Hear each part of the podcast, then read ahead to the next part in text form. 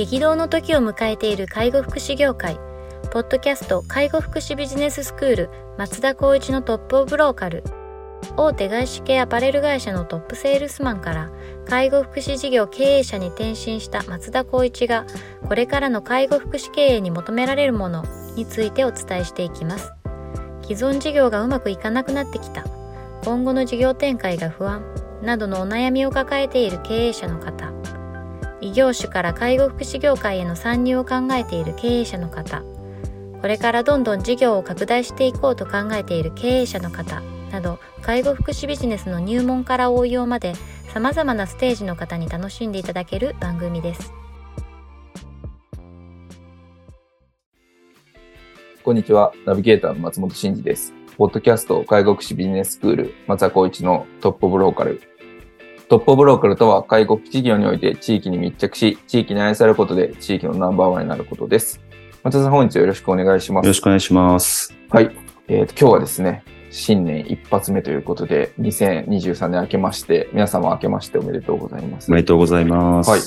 今年もですね、あの、しっかりとこう、情報をお届けできればと思いますので、あの、引き続きトップオブローカルよろしくお願いいたしよろします。くお願いします。はい。えー今日はですね、えっ、と、2023年初回の回というところなので、ぜひ2023年の抱負なり、目標なりっていうのをぜひお聞きできればと思うんですが、いかがでしょうか？はい。2023年、えー24年、皆さんにとっては法改正を間近に控え、この1年間どうするかっていう1年じゃないかなとは思うんですけど、私はまあ、あの、立場的な部分も含めてなんですが、抱負としてツイッターにも書かさせていただいたんですけど、まあ、目的と手段、まあ、最近だとワールドカップもあったんですけども、戦略と戦術っていうテーマがあったんですが、これをもう個人的にも会社的にも明確にするっていうのをテーマにしていきたいなと思ってます。まあやはりこう選択肢がま無数にあるこの世の中で最適で最善な選択をやっぱ積み重ねることが、まあ自らが望む環境とか、まあみんなが望む環境、実績を得られる一年になるとは思っているので、そういった部分では、まあ、一人じゃなくチームでみんなで、えっ、と、分担分業しながら、最適で最善な選択を積み重ねて、いいえー一年にしたいかなというふうに思ってますね。あります。何かこう、具体的にはありますか？目標とはいいいますか、。えっと、会社的な部分でいくと、今、えーっと、新たなあフェーズ、次のステステージに向かいたいということで、既存のスタッフのため、もしくは新たに入ってくるスタッフのためにも、あの、新、新しい評価制度を今作っています。まあ今、えっとナビゲーターをしていただいて松本さんと一緒になんですけども、これが4月からスタートできると思っているので、それがスタートしていって試験運用しながら、ここが構築できれば、間違いなく法人としての力も蓄えれて、新たなステージに行けると思っているので、そこをまずやっていきたいと思っています。えかつ、えっ、と、今、その世の中的には、まあ、その地域に根付いたサービスを提供している中で、やはり働く側の働く環境ですかね。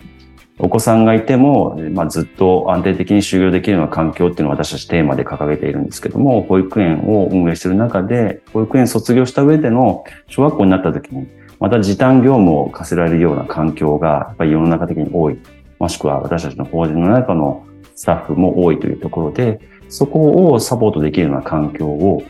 あ作りたいという部分で、この1年間はもしかしたらここを着手できればなというふうに思っています。で、既存サービスをまた今、えっと、ドミナントという形で地域密着でやってますけども、必要なエリア、必要なサービスを、えっと、より私たちのサービスを必要とするような方々に届けるように、えエリア展開だったりとか、そういった部分をまた、あと今年からしっかりと2030年までの間に、えっと、注力しながらあサービスを展開していきたいなと。そういうようなあ思いでこの1年間を進めていきたいというふうに思ってますね。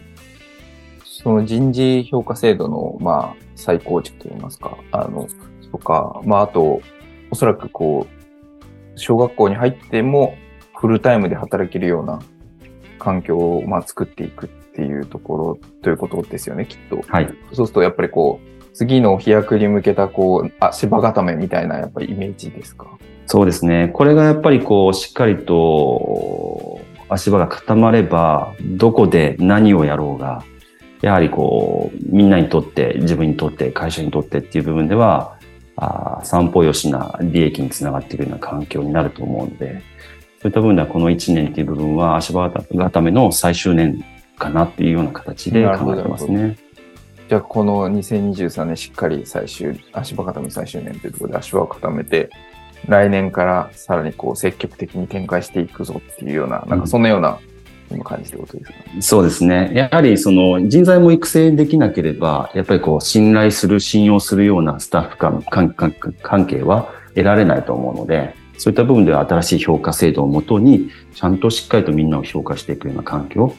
は絶対必要だなと思ってます。まあそれが、まあ早ければ早いほど、事業展開だったりとか、サービスの展開を必要な人たちに手を、必要な人たちに届かせるようなことは早めれると思っているので、そういった部分ではこの1年間は大事な1年だと思ってますね。なるほど、なるほど。いやー、まあ、コロナも今ちょっとまたうん、流行り出してきてますけど、このなんかコロナになってちょっとやっぱ足踏み感がありましたもんね。そうですね。やはりこの、まあ、逆に言うと僕はそこをポジティブに捉えていて、ここでやっぱりこう、うん、守ることは大事ですけども、徐々に攻めていくっていう環境を作っていったので、うん、そういった部分では、まあ、他の法人の方々もそういった考え方を持ってやってらっしゃるとは思いますけど、よりここは攻めていく形、もうコロナもやっぱり基本的にはウィズコロナだと思っているので、うんうん、コロナになったとしても、まあ、慌てず、みんなにとって最善最適な選択をしながら進んでいけたらなというふうに思ってますね。うん、なんかこう、コロナもう4年目ですか？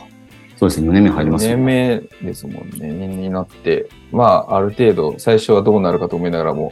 まあ、コロナ、ウィズコロナで、こう、対応力もついてきたっていうところで、うん、さらにまた新たにっていうところのこう来年に向けたしっかり足場固めの最終年としてやっていくっていうような、まあ、きっとそんな感じですよね。そうですね。まあ、ただ一方で冒頭でもお話したように、法改正が、まあ、医療と、まあ、介護福祉の、まあ、ダブル改定があるんですけど、そこが戦々恐々な環境にはなると思うので、まあ、情報は、まあ、私たちも発信できたらなと思っていますけども、できるだけいち早く情報を収集しながら、まあ、どういうふうな形で、えー、っと、手を打っていくかっていうことは、この1年大事かなと思ってますね。ですね。まあ、こう、新年の挨拶になると、こう、いつも、よし、新たに頑張ろうっていう感じでやっぱなるので、の気持ちを忘れずに行動しを走り抜けたいっていう感じです、ね、そうですね。まあ、自分でも言い聞かせてるんですけど、なんかこう、漠然と不安をなんか自分に課せるわけ、課すわけじゃなくて、うん、まあ、しっかりと事実に基づいてどうしたらいいかっていう取捨選択しながら、一番いい選択を事前をしっかり準備できれば、うん、まあ結果がどうであれ、多分必ずいい、まあ、あの自分の経験、会社としての経験につながるんじゃないかなっていうのは思ってますね。うん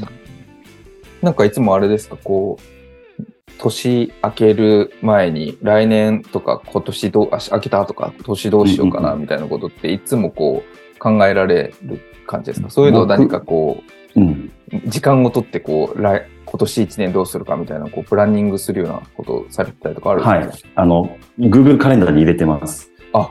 9月の1日に来年を考えようかな。あ、9月の1日から考え出すんですね。9月の1日に考えるんですね。ということは2023年は2022年の9月ぐらいから考え出してるとですか？そうですね。あ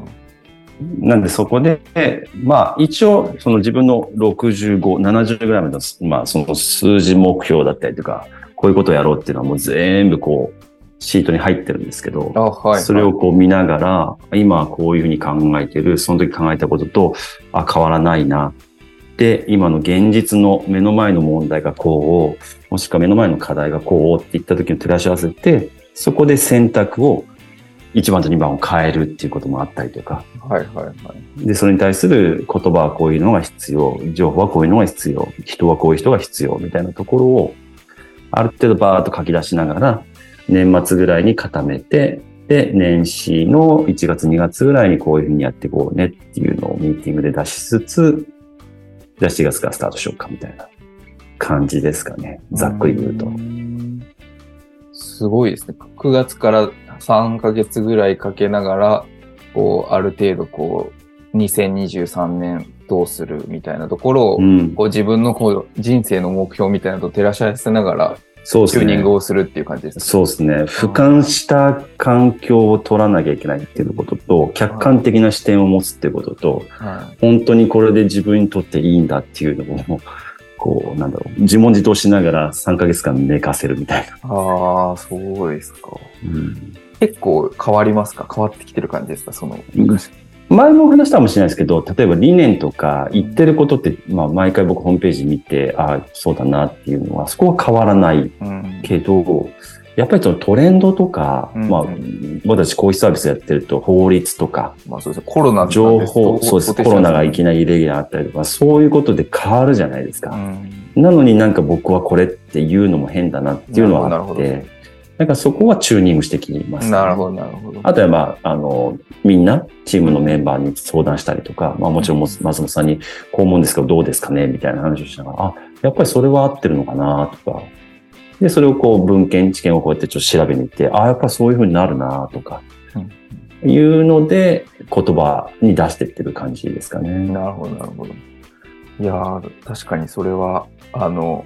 変わらないものと変わるべきものっていうのをしっかり見極めながらうん。やられてるってことですね。そうですね。舵取りだと思ってるのでう、んまあ、それこそ、まあ、ワールドカップ日本代表もそうですけど、僕たちのスタイルはこれだけど、相手がこうだから、でも僕たちのスタイルはこれだって、貫き通して惨敗したシーズンがある中で、今回のワールドカップは違ったと僕は思っていて、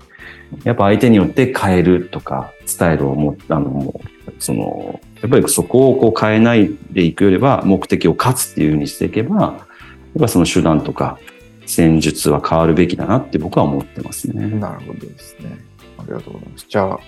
今年も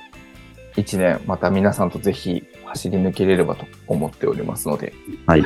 今年も皆様どうぞよろしくお願いいたします。よろしくお願いします。はい。では、本日は以上とさせていただきます。ありがとうございました。ありがとうございました。ポッドキャスト介護福祉ビジネススクール松田光一のトップオブローカル。番組では介護福祉サービスに関するご質問を当番組の専用ウェブサイトより募集しております。番組 URL よりサイトへアクセスし質問のバナーから所定のフォームへ入力の上送信をお願いします。URL は http コロンスラッシュスラッシュ tol.sense かっこセンスハイフン world かっこワールド .com かっこコムになります。皆様のご質問をお待ちしております。